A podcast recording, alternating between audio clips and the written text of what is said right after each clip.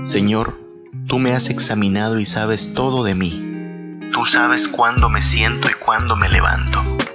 Aunque me sienta lejos de ti, tú conoces cada uno de mis pensamientos. Sabes para dónde voy y en dónde me acuesto. Tú sabes todo lo que hago. Señor, tú sabes lo que voy a decir aún antes de que las palabras salgan de mi boca. Tú siempre estás a mi alrededor. Adelante y detrás de mí siento tu mano sobre mí tú sabes de mí es demasiado profundo, va más allá de lo que puedo entender. Tu espíritu me acompaña a todas partes, no puedo escapar de tu presencia. Si subiera al cielo, allí estarías. Si bajara a las profundidades de la tierra, allí estarías. Si fuera al oriente donde nace el sol, allí estarías. O al occidente, al fin de los mares, allí estarías. Aún allí me tomarías de la mano y me conducirías, tu fuerte mano derecha me ayudaría. Si yo pensara que seguramente en la oscuridad podría esconderme o que se hiciera la luz a mi alrededor como la noche, ni siquiera la oscuridad es oscura para ti. No importa cuán oscura sea una noche, para ti seguirá siendo tan clara como el día. Para ti es lo mismo el día que la noche.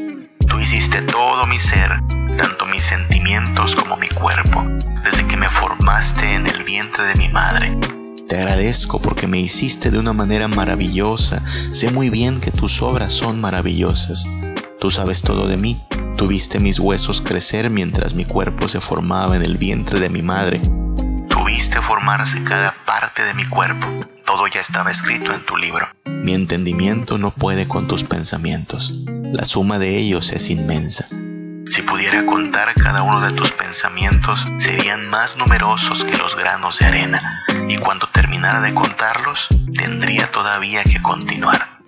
Dios mío, cómo quisiera que le quitaras la vida a los perversos, que te llevaras a esos asesinos lejos de mí, esos que hablan mal de ti y usan tu nombre para hacer falsos juramentos.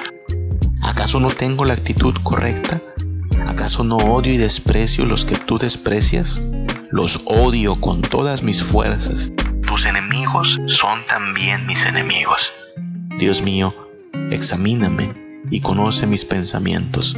Fíjate si tengo algún mal pensamiento y guíame por el sendero que me lleva hacia ti.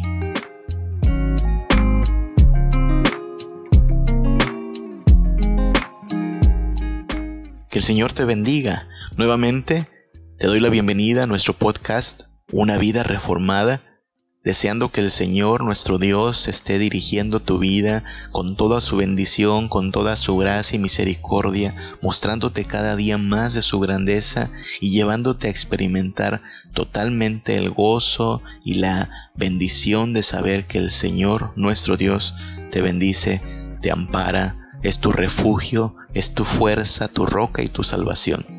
De eso se trata la serie que hoy vamos a concluir. Hemos estado seleccionando algunos salmos que precisamente nos recuerdan cómo el Señor es quien, solidarizándose con nosotros, se convierte en la fuente de nuestra esperanza, de nuestro refugio, de nuestra fuerza, de nuestra paz.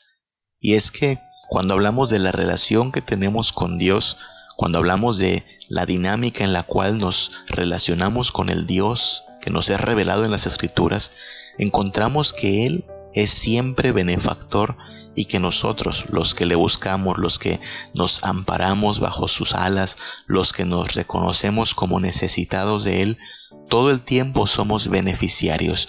Nunca se invierte esa relación.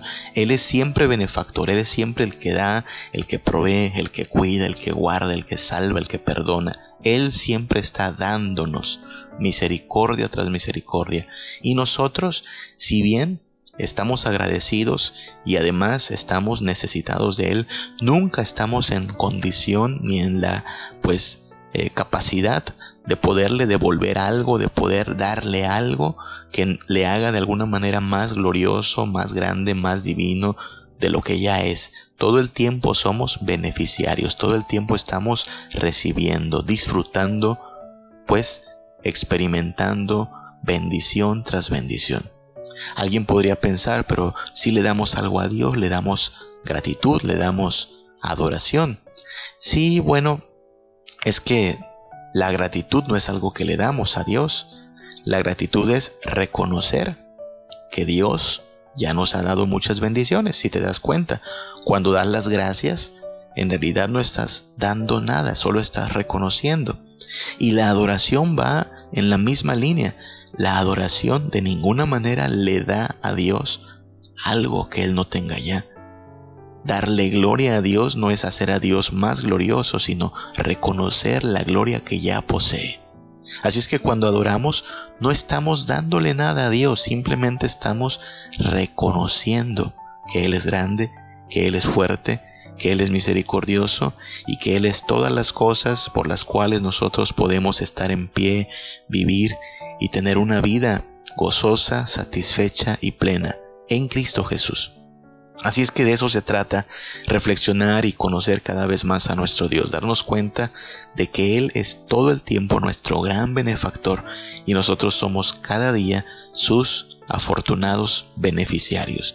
El salmo que hoy vamos a estar eh, considerando, el salmo en el cual vamos a meditar, es un salmo muy muy interesante, me parece uno de los salmos más llenos de ternura de no solo todo el libro de los salmos, sino de la Biblia entera, especialmente del Antiguo Testamento. Un salmo lleno de imágenes que evocan el cuidado, el conocimiento, la intimidad con Dios. Fíjate que estaba reflexionando en esto precisamente cuando estudiaba este salmo, que es el Salmo 139. Hoy vamos a estudiar ese salmo, Salmo 139. Y estaba reflexionando en que si en algo es particularmente diferente el cristianismo a las demás religiones existentes de todo tipo, ¿eh? religiones de Oriente, religiones pues más acá del eh, Occidente, cultos paganos, toda clase de religiones. Me doy cuenta que el cristianismo es muy diferente a esas religiones en que nos presenta la imagen de Dios como un Padre. Dios es el Rey, es el soberano, es el Creador, sí, pero en el cristianismo Dios es nuestro Padre. Podemos decir eso con toda confianza, con toda certeza de que este es el Dios que nos ama. Un Dios poderoso en absoluto, un Dios que reina y gobierna con justicia, con absoluta autoridad, pero al mismo tiempo un Padre cercano, amoroso, presente en nuestras vidas, activo en nuestra historia y con el cual podemos tener la misma confianza que tendría un hijo para con su papá. Si te pones a pensar en esto, se vuelve un asunto muy muy importante porque, mira, considera las religiones más conocidas, considera incluso eh, las religiones monoteístas que son también conocidas aparte del cristianismo. Por ejemplo, el Islam. Tú sabes, en el Islam eh, la idea es la idea de que hay solo un Dios, es una religión monoteísta, y a este Dios le llaman Alá, los musulmanes. Y Alá es el gran creador, el gran soberano, el juez y también el castigador. Pero los musulmanes no tienen una percepción de Dios como Padre. De hecho, esto incluso les resulta inapropiado. Leía la noticia de una agencia misionera que está traduciendo Biblias para los musulmanes, pero que con tal de no eh, afectar sus sentimientos, no afectar sus susceptibilidades, a todas las veces que la Biblia, la que tú y yo conocemos, se le llama a Dios como Padre, ellos prefieren traducir como simplemente Dios. ¿Sí? La idea de esta agencia misionera es que para no herir susceptibilidades de los musulmanes, todo eh, el, momento en que la Biblia se refiera al Padre, a nuestro Dios como Padre, mejor van a traducir solo como Dios. Imagínate, el Padre nuestro terminaría traducido como Dios nuestro que estás en los cielos, algo así. Y bueno, ellos tendrán una, ah, un propósito detrás de esto, ellos tendrán una intención que podrían decir que es una buena intención detrás de esto, pero muchos se han manifestado en contra de esta idea precisamente porque cuando tú quitas del mensaje de la Biblia la idea central de que este Dios que hizo los cielos y la tierra, que este Dios que gobierna sobre estrellas y mares, no es tanto nuestro Padre, sino solo Dios, nos, nos perdemos de mucho. Porque lo que más resalta la Biblia acerca de este Dios es su deseo de relacionarse con nosotros, su deseo de tener una comunión íntima con nosotros, tan cercana que le podemos llamar papá a nuestro Dios. Así es que cada vez que lo pienso más, más me convenzo de que esta es una particularidad muy, muy clara en el cristianismo. Los cristianos a este Dios soberano, a este gran rey y gran soberano, al mismo tiempo le podemos llamar Padre nuestro. Ninguna otra religión tiene tal ah, concepción de Dios y eso es importante que lo tengamos en cuenta. Así ocurre con el Islam y así ocurre también con el judaísmo. Tú sabes, eh, el pueblo judío eh, mantiene todavía cierto monoteísmo, creen en un solo Dios, en el Dios que habló por Moisés, el Dios que habló por los profetas, pero no reconocen que Jesús es el Hijo de Dios y no reconocen por lo tanto que el Mesías ya ha venido. Ellos esperan todavía a un Mesías, a un rey, eh, según creen que fue profetizado en el Antiguo Testamento. Nosotros como cristianos creemos que ese Mesías ya vino, ese Cristo ya vino a nosotros y es nada más y nada menos que Jesús, nacido en Belén de la Virgen María, crucificado, muerto y sepultado, todo lo que dice nuestro credo. Y precisamente esto es importante porque el Antiguo Testamento, si bien nos presenta ciertas imágenes de Dios eh, en forma paternal, son eh, una especie como de destellos, son una especie como de eh, probaditas de lo que Jesús vendrá y nos dirá bien claro. Solo piensa en esto. Moisés no se refirió a Dios como Padre nuestro. Isaías, Jeremías, no hablaban de Dios como Padre nuestro. Ciertamente los salmos, como el que hoy vamos a considerar, el Salmo 139, habla en términos muy paternales. Y otros salmos nos dicen que Dios se compadece de los que le temen como un padre lo hace con sus hijos. Y también tenemos escenas muy tiernas como la del Salmo 91 que dice que debajo de las alas de Dios estaremos seguros. Una imagen muy tierna porque pues nos recuerda a una gallina cubriendo a sus pollitos con sus alas. Es una imagen llena de pues ese sentimiento de resguardo, de protección que podemos tener en Dios. Son imágenes muy paternales, pero insisto, son imágenes no tan claras, son apenas como una especie de eh, guiño, como una especie de pues eh, insinuación de este amor paternal de Dios. Sin embargo, eh, en el judaísmo no se ve a Dios precisamente como el gran Padre, como el Padre cercano, amoroso, que nos conoce, que nos cuide, que nos guarda.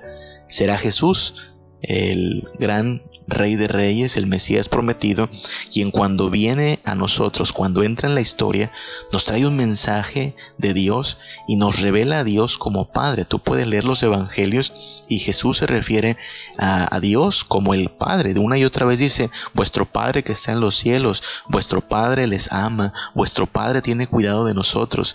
Una y otra vez Jesús hablaba de Dios en términos tan familiares como estos, ¿no? El Padre, el Padre. Y era tal, tal su cercanía, tal su ah, confianza con Dios al hablar con Él como su Padre, que incluso utilizaba los términos Abba. Tú sabes, el término Abba es más que decir Padre. El término Abba es el término de mucho cariño y familiaridad con que un niño se referiría a su papá. Es como decir eso, papá. O incluso todavía más, más cariñoso como decir papito o papi o como decimos en el norte, apá. ¿Sí? No sé si alguna vez te has imaginado hablando con Dios de esta forma, ¿no? Papito que estás en los cielos, papi mío que estás en los cielos, apá tú que estás en los cielos. Son formas muy, muy familiares, muy confiadas de hablar. Y alguien podría pensar que estas formas de dirigirnos a Dios son a lo mejor un tanto inapropiadas. Hay gente que creció hablando de Dios en términos de que debíamos acercarnos a Él con mucha reverencia, con mucho temor. Y ciertamente estamos hablando del gran yo soy, del tres veces santo, pero por la sangre de Cristo este gran soberano, este gran rey, Altísimo Señor se hace cercano a nosotros y se convierte en nuestro Padre. Así es que no, no es inapropiado referirnos a Él como papito, como papi, como apá. Es lo que nos dicen eh, hermanos como el apóstol Pablo en Romanos capítulo 8, que hemos recibido de parte de Jesucristo el espíritu de adopción por el cual clamamos, Abba Padre, por el cual podemos clamar, Papito mío, papi. Y eso no quita el que Dios sigue siendo rey y soberano y temible en sus juicios, pero para con sus hijos, para con sus hijos Él es tierno, amante, misericordioso, amoroso. No sé si te pasa, pero muchas veces nosotros somos así, incluso como humanos. Quizá con otra gente podemos ser un tanto eh, ásperos, bruscos, pero con nuestros hijos nos volvemos un, un osito de peluche, nos volvemos un panecito tierno. Y no es que seamos los mejores padres, somos padres muy defectuosos. Pero nuestros hijos tienen eh, ese lugar especial en nosotros que hace que incluso al hombre más rudo, más eh, carente a lo mejor de pues expresiones emotivas, su corazón le gane y se vuelva incluso cariñoso con sus hijos. Ese poder tienen las relaciones tan cercanas que se desarrollan en familia, ¿sí? Yo mismo puedo decirte eso, quizá mis alumnos están acostumbrados a mirarme como alguien serio, como alguien eh, pues estricto, es posible que piensen que incluso soy un gruñón, que piensen que soy alguien que todo el tiempo anda con el ceño fruncido, a lo mejor piensan que desayuno todos los días una taza de jugo de limón bien cargado para tener siempre esa cara tan tan seria, pero no, mis hijos te podrían decir que no soy tan serio con ellos, ¿te das cuenta? Eh, la relación que un padre tiene con sus hijos es muy especial, muy de confianza, ellos pueden decirme papito, papi, y no pasa nada, yo los amo y espero que ellos lo sepan. Pues mucho más nuestro Dios, recuerda que Jesús dijo, si ustedes siendo malos, y vaya que lo somos, si ustedes siendo malos quieren ser buenos con sus hijos, cuánto más vuestro Padre que está en los cielos os dará todo lo que necesitan. Nuevamente, este es Jesús diciéndonos que si bien nosotros incluso en nuestro carácter de padres somos defectuosos, Dios es el Padre perfecto, amoroso, tierno, comprensivo, suficiente para proveer, pero también quien conoce lo que realmente necesitamos y quien nos guarda en su poder. Así es que las religiones, insisto, las religiones aparte del cristianismo no tienen esta concepción. Ya ni hablemos de eh, religiones paganas. Por ejemplo, piensa en la mitología griega, en la mitología romana. En las demás religiones los dioses no son papás.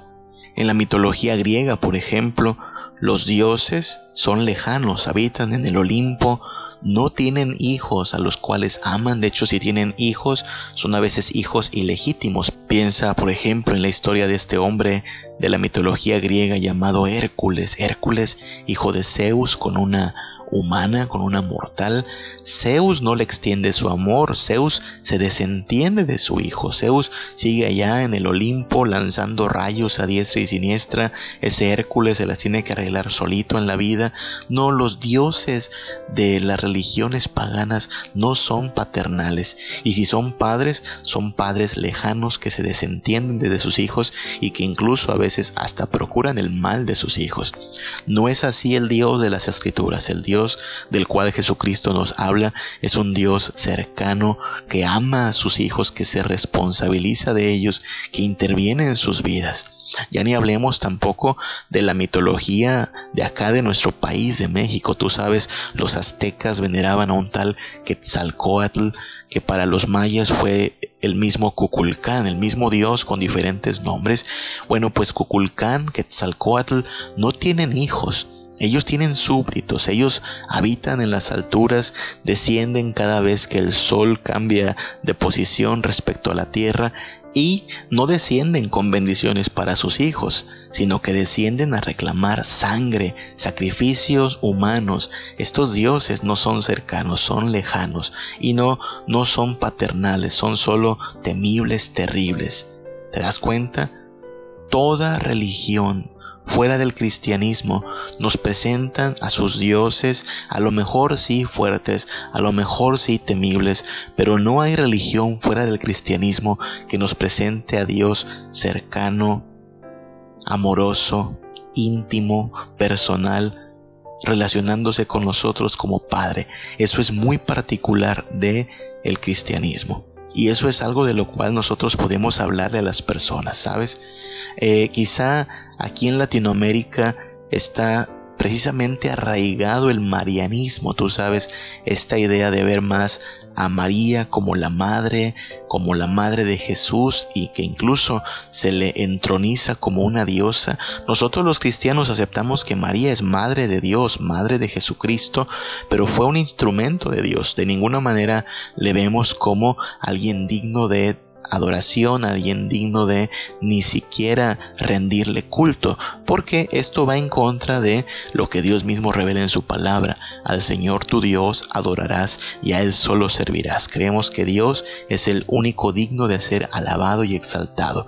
Pero creo que gran parte del entendimiento de por qué en Latinoamérica está tan arraigado el marianismo, el culto a María, la adoración a María, el ver a María como tu auxiliadora, tu benefactora, radica en que, pues sí, en América Latina eh, pues tenemos mucho problema con el machismo, con la idea de papás vistos solo como proveedores, papás que están un tanto distantes de sus hijos y entonces ahí está mamá que es la que termina siendo el refugio de muchos pequeñitos, termina siendo quien cría más a sus hijos.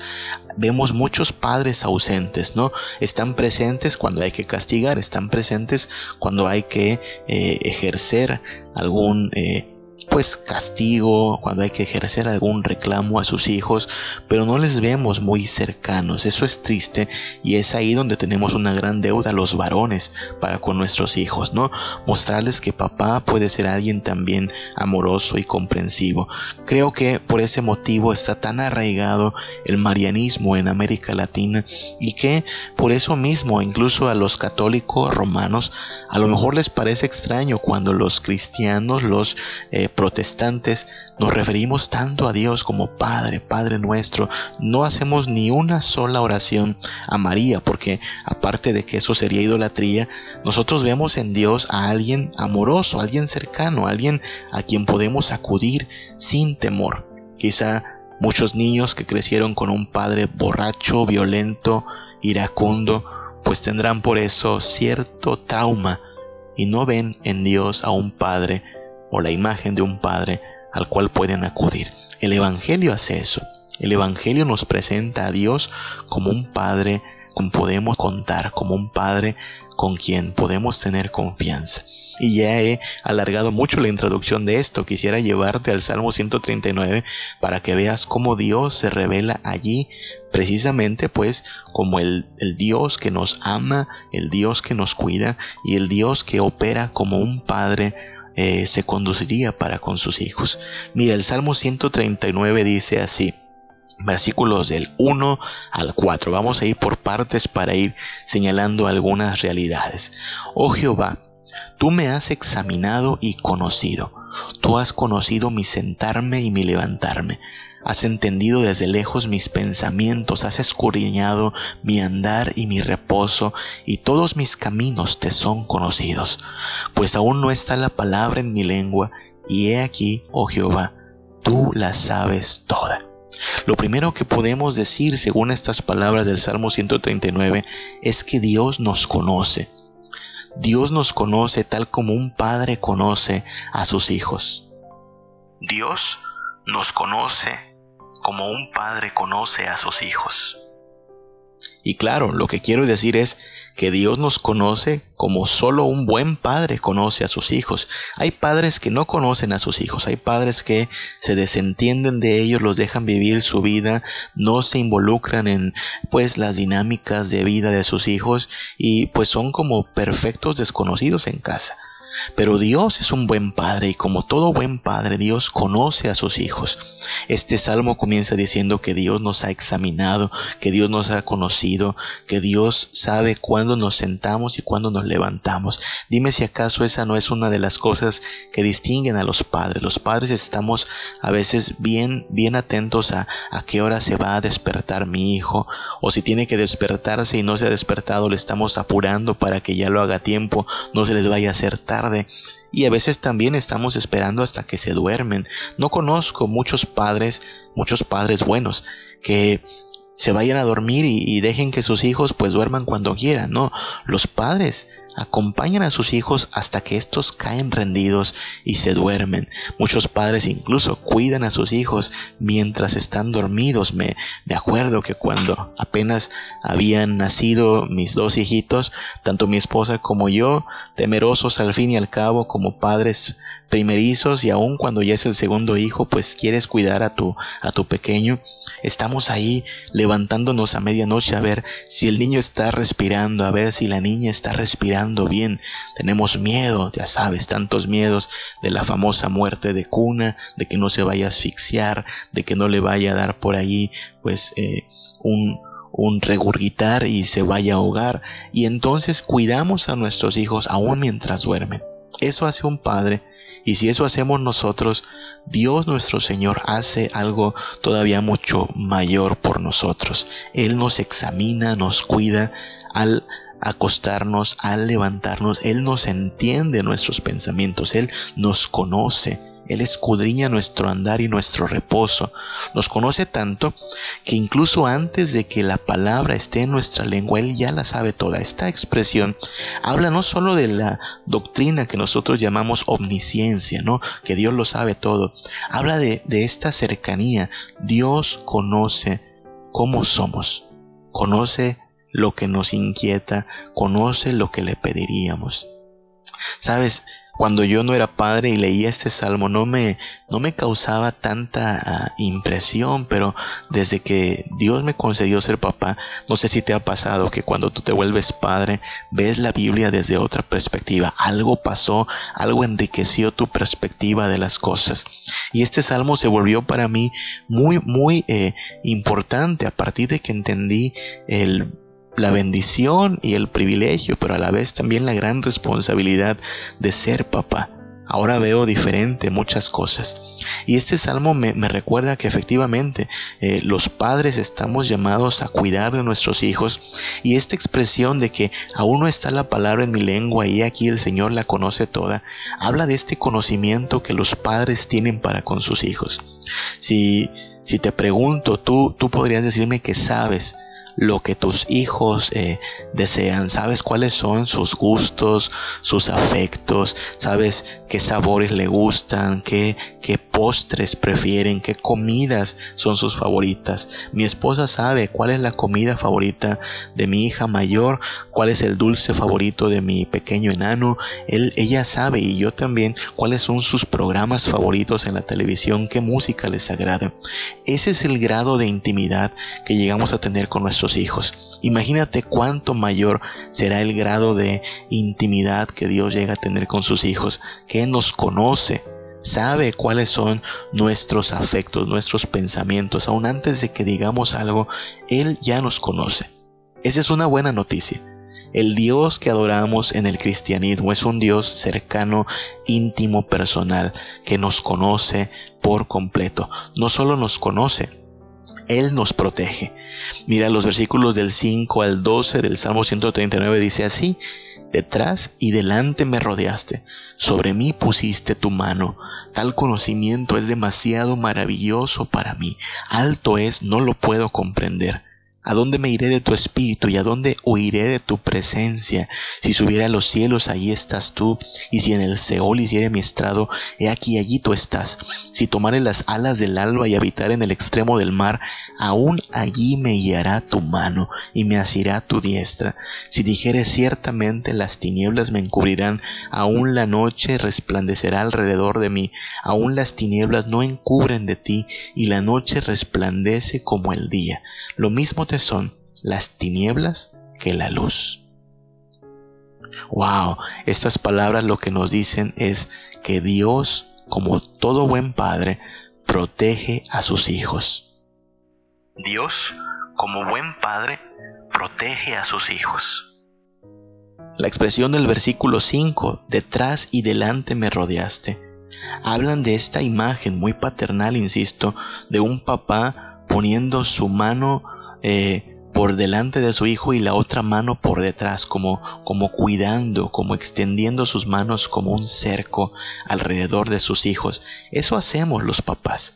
Cuando vemos que nuestros hijos están en peligro, en problemas, los cubrimos, daríamos nuestra vida por ellos.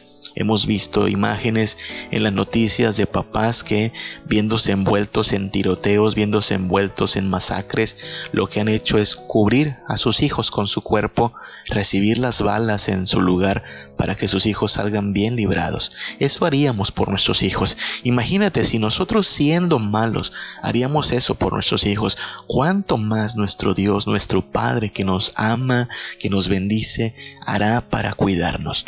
Dice también el versículo 5, sobre mí pusiste tu mano. La imagen es la de un padre extendiendo la bendición hacia sus hijos. Este era un ritual muy común del pueblo judío. Los papás ponían su mano derecha sobre sus hijos y le decían que el Señor te bendiga y te guarde. Y tú lo puedes hacer con tus hijos si quieres, es un buen gesto. Tú sabes, los católicos romanos sí acostumbran a que el padre le da cierta bendición a su hijo y de ninguna manera esto es algo malo, no es algo que podamos nosotros acusar de inapropiado. Todo padre quiere la bendición para su hijo. Si tú quieres un día tomar esto como un hábito, bien puedes hacerlo. Dile a tu hijo cada día ven y déjame oro por ti, pon tu mano sobre él, dile que Jehová te bendiga y te guarde o haz una oración por él. Pero más que el gesto físico, lo que importa es entender quién nos cuida. Y el versículo 5 del Salmo 139 dice, sobre mí pusiste tu mano, es decir, mi bendición viene directamente de ti. Yo sé que tú eres quien me eh, brinda cada bendición, cada misericordia que yo puedo disfrutar en mi vida.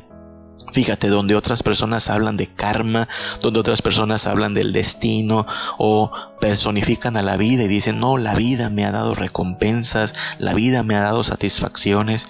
Los hijos de Dios sabemos que toda bendición, todo don perfecto viene solamente de nuestro Padre Celestial.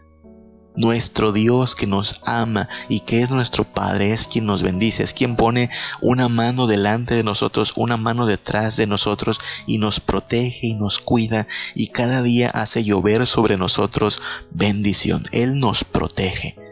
Él está con nosotros. Versículos del 7 en adelante hablan de que de ninguna manera estaremos nunca ausentes de nuestro Padre. No sé si tú fuiste a esta clase de niño que tenía temor de que sus padres les abandonaran. Yo fui a esa clase de niño, fui muy, muy llorón, muy chechón, como decimos acá en la península. En algún momento, si me daba cuenta de que mis papás no estaban cerca, me ponía a llorar y hacía todo un drama. Y mis padres, siempre pacientes, allí estaban. Tuve una madre que estuvo dispuesta a estar allí todo el tiempo mientras estuve en el kinder mirando desde fuera de la ventana. Hazme el favor. Estuvo dispuesta a quedarse allí en la puerta del kinder para que yo pudiera verla por la ventana para que no me pusiera a llorar. Mi padre también eh, llegaba por mí a la escuela cuando ya estaba en la primaria por ahí de primer año y yo seguía siendo esa clase de niño que eh, pues era temeroso y la idea de estar sin papá o sin mamá me causaba mucha perturbación. Y él estaba allí creo que llegará siempre unos 10 minutos o 15 minutos antes de salir porque si yo salía y no veía allí a papá, en ese momento me ponía a llorar. No sé por qué, pero muchos niños experimentan esa clase de temor. Si papá un día no está, si papá un día eh, nos deja, si mamá no está conmigo, digamos que es papitis, mamitis, digamos que es temor, no lo sé, pero pues la misma actitud podríamos tener respecto a Dios. ¿Qué tal si un día nos deja? ¿Qué tal si un día se desentiende de nosotros? ¿Qué tal si un día nos abandona? Y el Salmo 139 nos dice, no, no, eso no va a pasar. No hay un solo momento ni un solo lugar en el cual Dios estará ausente Si subo a los cielos, allí estás, y en lo más profundo de la tierra que los judíos llamaban el Seol, si allá fuéramos, allí también va a estar el Señor. Si tomamos eh, camino desde la mañana y nos ponemos a caminar y llegamos hasta el extremo del mar, ten por seguro que allí también estará Dios. Aún allí, dice el versículo 10, me guiará tu mano y me asirá tu diestra. Tu diestra. Fíjate, esas palabras también son importantes, porque estos versículos del 5 al 12 hablan mucho de las manos de Dios. Las manos de Dios. Y el versículo 8 en particular, y versículo 10 eh, en particular, aún allí me guiará tu mano y me guiará tu diestra. Eso hacemos los papás. Agarramos las manitas de nuestros hijos nos pescamos bien fuerte de ellas para que no se nos vayan a escapar, no porque seamos malos, sino porque los queremos proteger. Todavía antier tuve este privilegio de salir a pasear con mis hijitos, sabes, estamos en periodo de eh, aislamiento, la pandemia nos hace que no podamos ir a los parques, así es que de perdido salimos a darle una vuelta a la manzana. Tomé con mi mano derecha al pequeño enano, con mi mano izquierda a la princesa, y ahí voy caminando con ellos dos. Yo me siento soñado, ¿sabes? Ir caminando con mis pequeñitos de sus manitas. Algún día van a crecer estos chamacos, algún día alguien más va a tomar sus manos y se los va a llevar de mi vida, pero por ahora tengo el privilegio y el gusto de tomar sus manitas y de que ellos sepan que yo los protegería hasta la muerte, ¿sabes?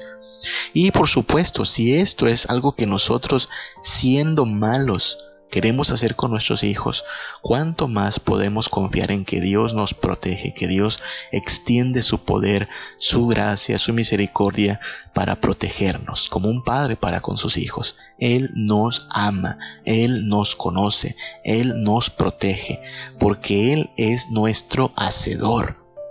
Fíjate lo que dicen los versículos 13 al 18 porque tú formaste mis entrañas, tú me hiciste en el vientre de mi madre, te alabaré porque formidables, maravillosas son tus obras. Estoy maravillado y mi alma lo sabe muy bien. No fue encubierto de ti mi cuerpo, bien en lo oculto fui formado y entretejido en lo más profundo de la tierra. Mi embrión vieron tus ojos y en tu libro estaban escritas todas aquellas cosas que fueron luego formadas sin faltar una de ellas. Cuán preciosos me son, oh Dios, tus pensamientos, cuán grande es la suma de ellos. Si los enumero, se multiplican más que la arena. Despierto y aún estoy contigo.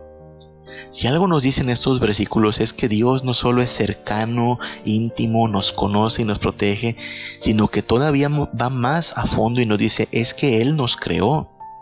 Dios nos conoce, Dios nos ama, Dios nos trata con cariño y cuidado porque Él es nuestro hacedor. Dios, nuestro Padre Celestial, es también nuestro Creador. Hablamos de algo que solo Dios puede hacer. Mira, los papás humanos engendramos hijos, ¿no? Papá y mamá ponen pues sus respectivas células y de aquí viene una criaturita, pero esa vida depende a fin de cuentas de la soberanía de Dios. Yo no creé a mis hijos, yo no formé a mis hijos, yo no moldeé a mis engendritos, pero Dios es quien hizo a cada uno de sus hijos.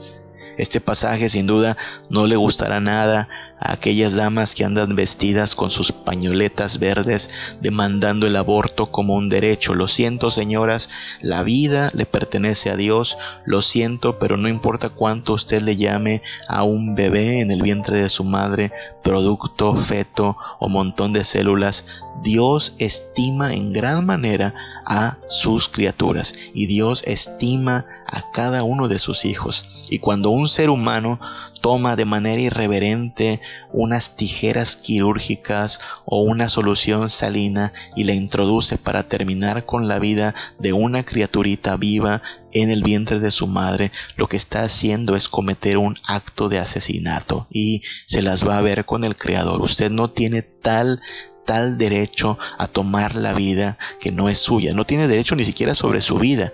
Pero bueno, si quiere tomar una vida, tome la suya, pero no ande tomando la vida de otras personas.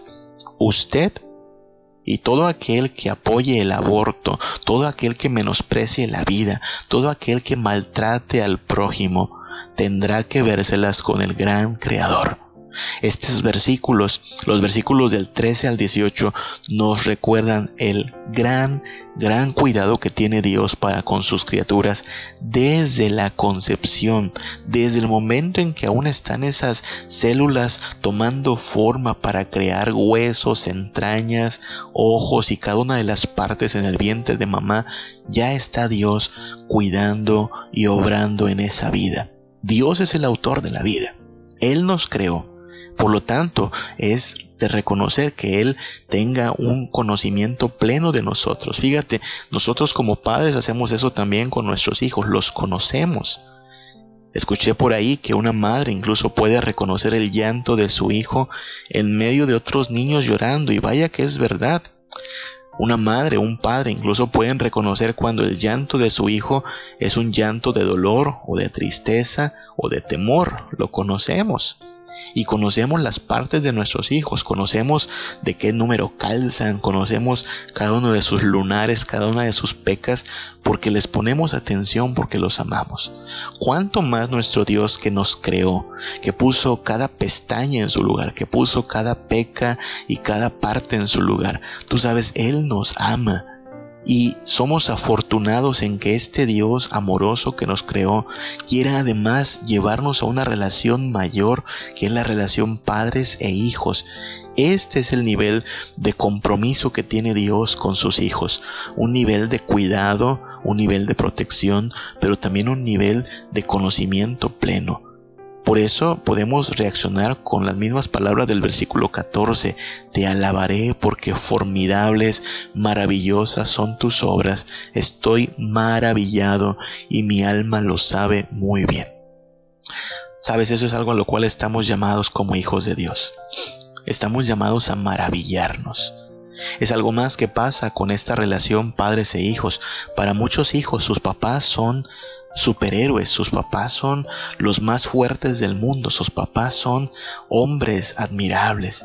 Y es triste, ¿no? Conforme va pasando el tiempo, los hijos se van dando cuenta que sus papás son más eh, comunes y corrientes en realidad, se dan cuenta que sus papás son normales y también la misma vida les va mostrando que pues sus papás se cansan, sus papás eh, se enferman, sus papás también cometen errores y también pecan.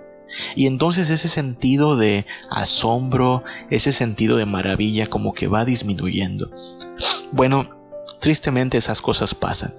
Pero cuando hablamos de Dios nuestro Señor, lejos de ir perdiendo el asombro, lejos de ir perdiendo ese sentido de maravilla, lo que hay que ir eh, dándonos cuenta es que este Dios es asombroso al extremo y cada vez debiéramos ser más cautivados y maravillados de conocer a este Dios grande, poderoso, soberano, que nos ama y que nos trata con el mismo amor que un padre a sus hijos, porque es nuestro Padre Celestial.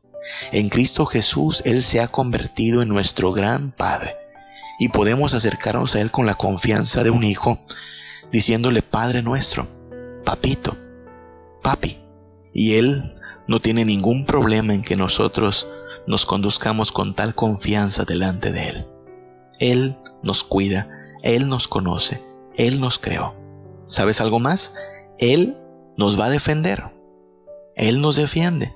Los versículos del 19 al 22 de este Salmo 139 dice, De cierto Dios harás morir al impío, apartaos de mí hombres sanguinarios, porque blasfemias dicen contra ti, tus enemigos toman en vano tu nombre. No odio, oh Jehová, a los que te aborrecen y me enardezco contra tus enemigos. Los aborrezco por completo, los tengo por enemigos. Si algo dicen estos versículos es que Dios nos defenderá. Nuestro buen Dios y Padre nos defenderá. Podrían parecer un poco raros estos términos. Harás morir el impío, apartaos de mí hombres sanguinarios. Otras versiones traducen hombres eh, homicidas, asesinos. Blasfemias dicen ellos contra ti, dice el versículo 20. Este es un hijo indignado, porque a su padre lo tratan con menosprecio. Los hijos hacen eso, los niños hacen eso en particular, ¿sabes? Un niño se sentiría mal, afectado, triste, si alguien se burla de su padre, porque repito, para un hijo su padre es alguien especial, su madre es alguien especial. Hasta el día de hoy, tú sabes, es un, gran agravio si alguien se mete con tu mamá, Tristemente con tu papá no, porque volvemos al punto del machismo que es tan común y pues a alguien le duele hoy más su madre que su padre, pero eh, un buen padre es también alguien apreciado por sus hijos, ¿sí? A todo hijo que aprecia a su padre le dolería que su padre fuera menospreciado, que fuera blasfemado su padre. De eso habla el versículo 20, ¿no? Este autor del Salmo dice, blasfeman contra ti y eso hace que yo me llene pues de enojo contra ellos, de que tus enemigos tomen en vano tu nombre. El versículo 21 llega incluso a decir palabras más fuertes, ¿no? No odio, oh Jehová, a los que te aborrecen. ¡Wow! Esta persona experimenta odio contra aquellos que aborrecen a su Padre Dios. Experimenta eh, agravio cuando el nombre de su Padre es blasfemado. Sabes, eso debiera pasar con nosotros también. Nota que el versículo 19 habla no de personas inocentes, no de personas eh, que se porten bien, habla de impíos, habla de hombres sanguinarios, como te decía, homicidas, asesinos. El mundo está lleno de eso, de impiedad, de maldad, de violencia. Por eso esta persona dice, Señor, tú le vas a dar su merecido al impío, tú le vas a dar su merecido al sanguinario. Y nosotros podemos esperar algo similar. Nuevamente te remito a la experiencia de niños. No sé si te acuerdas, pero cuando éramos niños y alguien nos causaba daño, alguien nos hacía pues alguna maldad, algo que podíamos hacer era ir con nuestro padre y eh, pedirle ayuda, irnos al menos a, a refugiar en nuestro padre. Algunos decíamos cosas como te voy a acusar con mi papá, vas a ver, le voy a decir a mi papá. Y bueno, a veces papá podía intervenir y a veces tristemente no podía más que decir, bueno, cálmate hijo, hay que soportar estas cosas. Pero cuando hablamos de la maldad que nos rodea, de la impiedad que impera en nuestro mundo, vaya que sí podemos tener la confianza de que Dios va a darle su justo merecido a cada impío, a cada violento, a cada persona que hace daño a la familia de Dios, a los hijos de Dios. Y alguien podría pensar, pero es que eso es inapropiado. Los cristianos siempre aman. No, no, no. Los cristianos amamos a Dios. Y amamos lo que Dios ama. Y aborrecemos lo que Dios aborrece. Si Dios aborrece algo, nosotros también lo aborrecemos. De hecho, lo que dice el versículo 21 va sobre esta misma línea de pensamiento.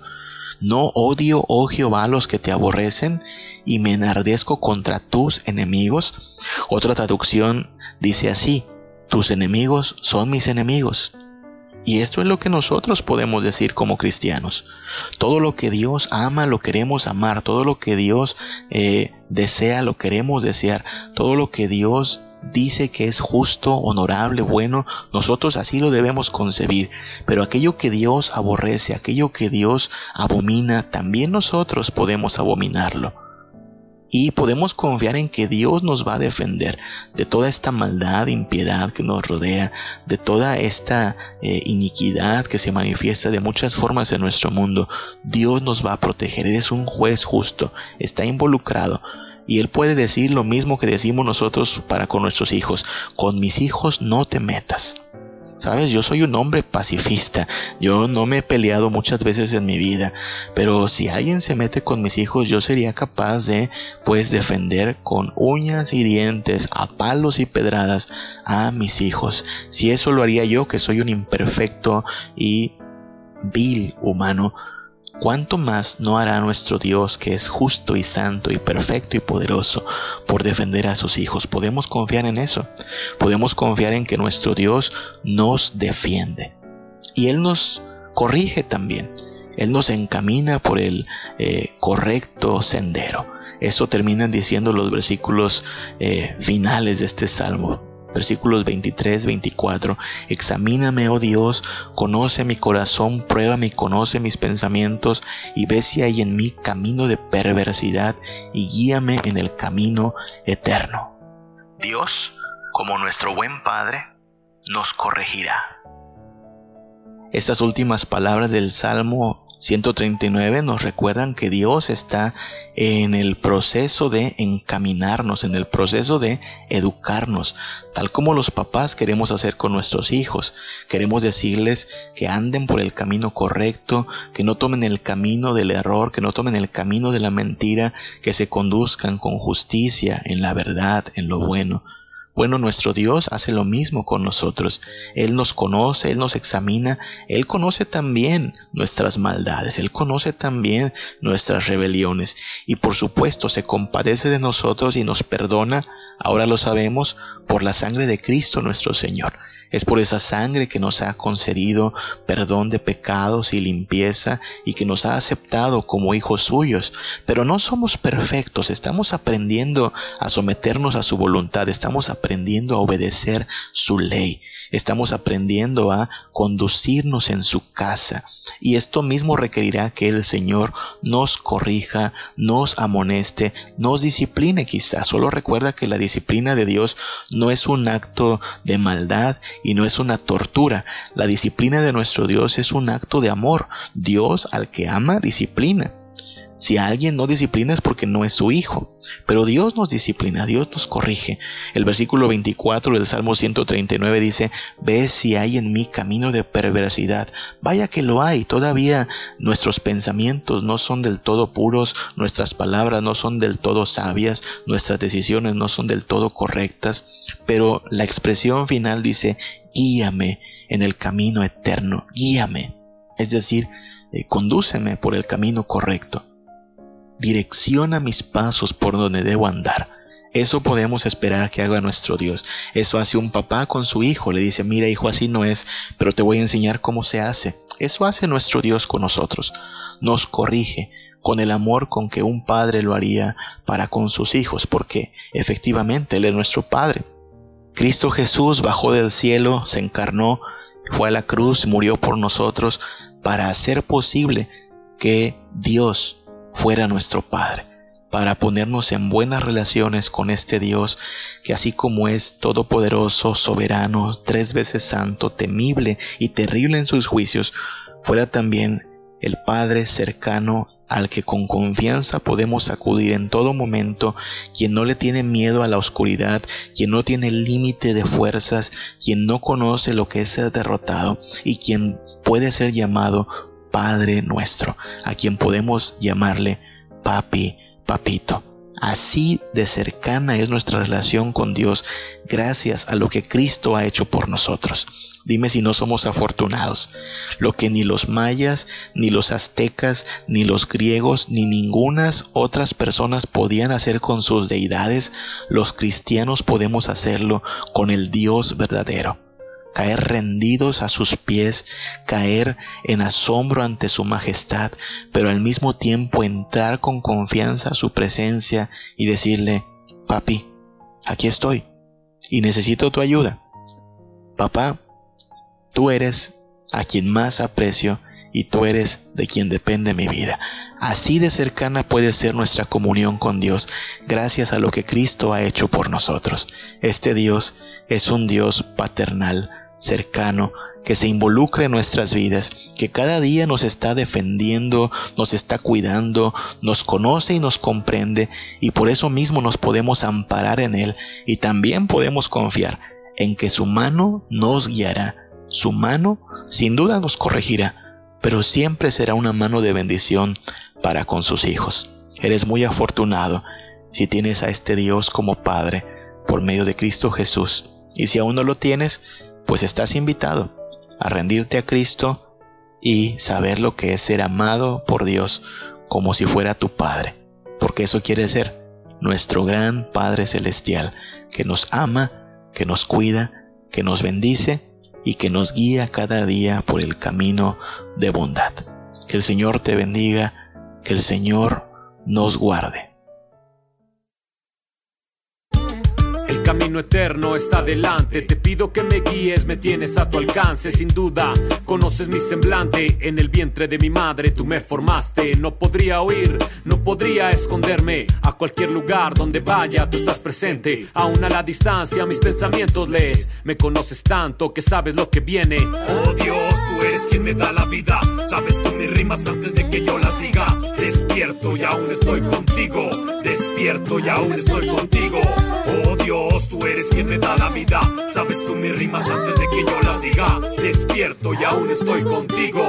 Despierto y aún estoy contigo. No puedo entender la forma en que me proteges. Con la palma de tu mano me cubres, me envuelves. ¿A dónde podré alejarme de tu espíritu? Si subo al cielo, allí estás tú. O si bajo el fondo del abismo, allí estás tú. No hay forma de esconderse de tu luz. Si me elevares sobre las alas del alba o en el extremo del mar, hiciere mi morada. Aún allí tu mano me guiaría, tu mano derecha me sostendría. Aun si quisiera esconderme en las tinieblas, tu presencia disuelve hasta la más espesa niebla. Oh Dios, tú eres quien me da la vida. Sabes tú mis rimas antes de que yo las diga.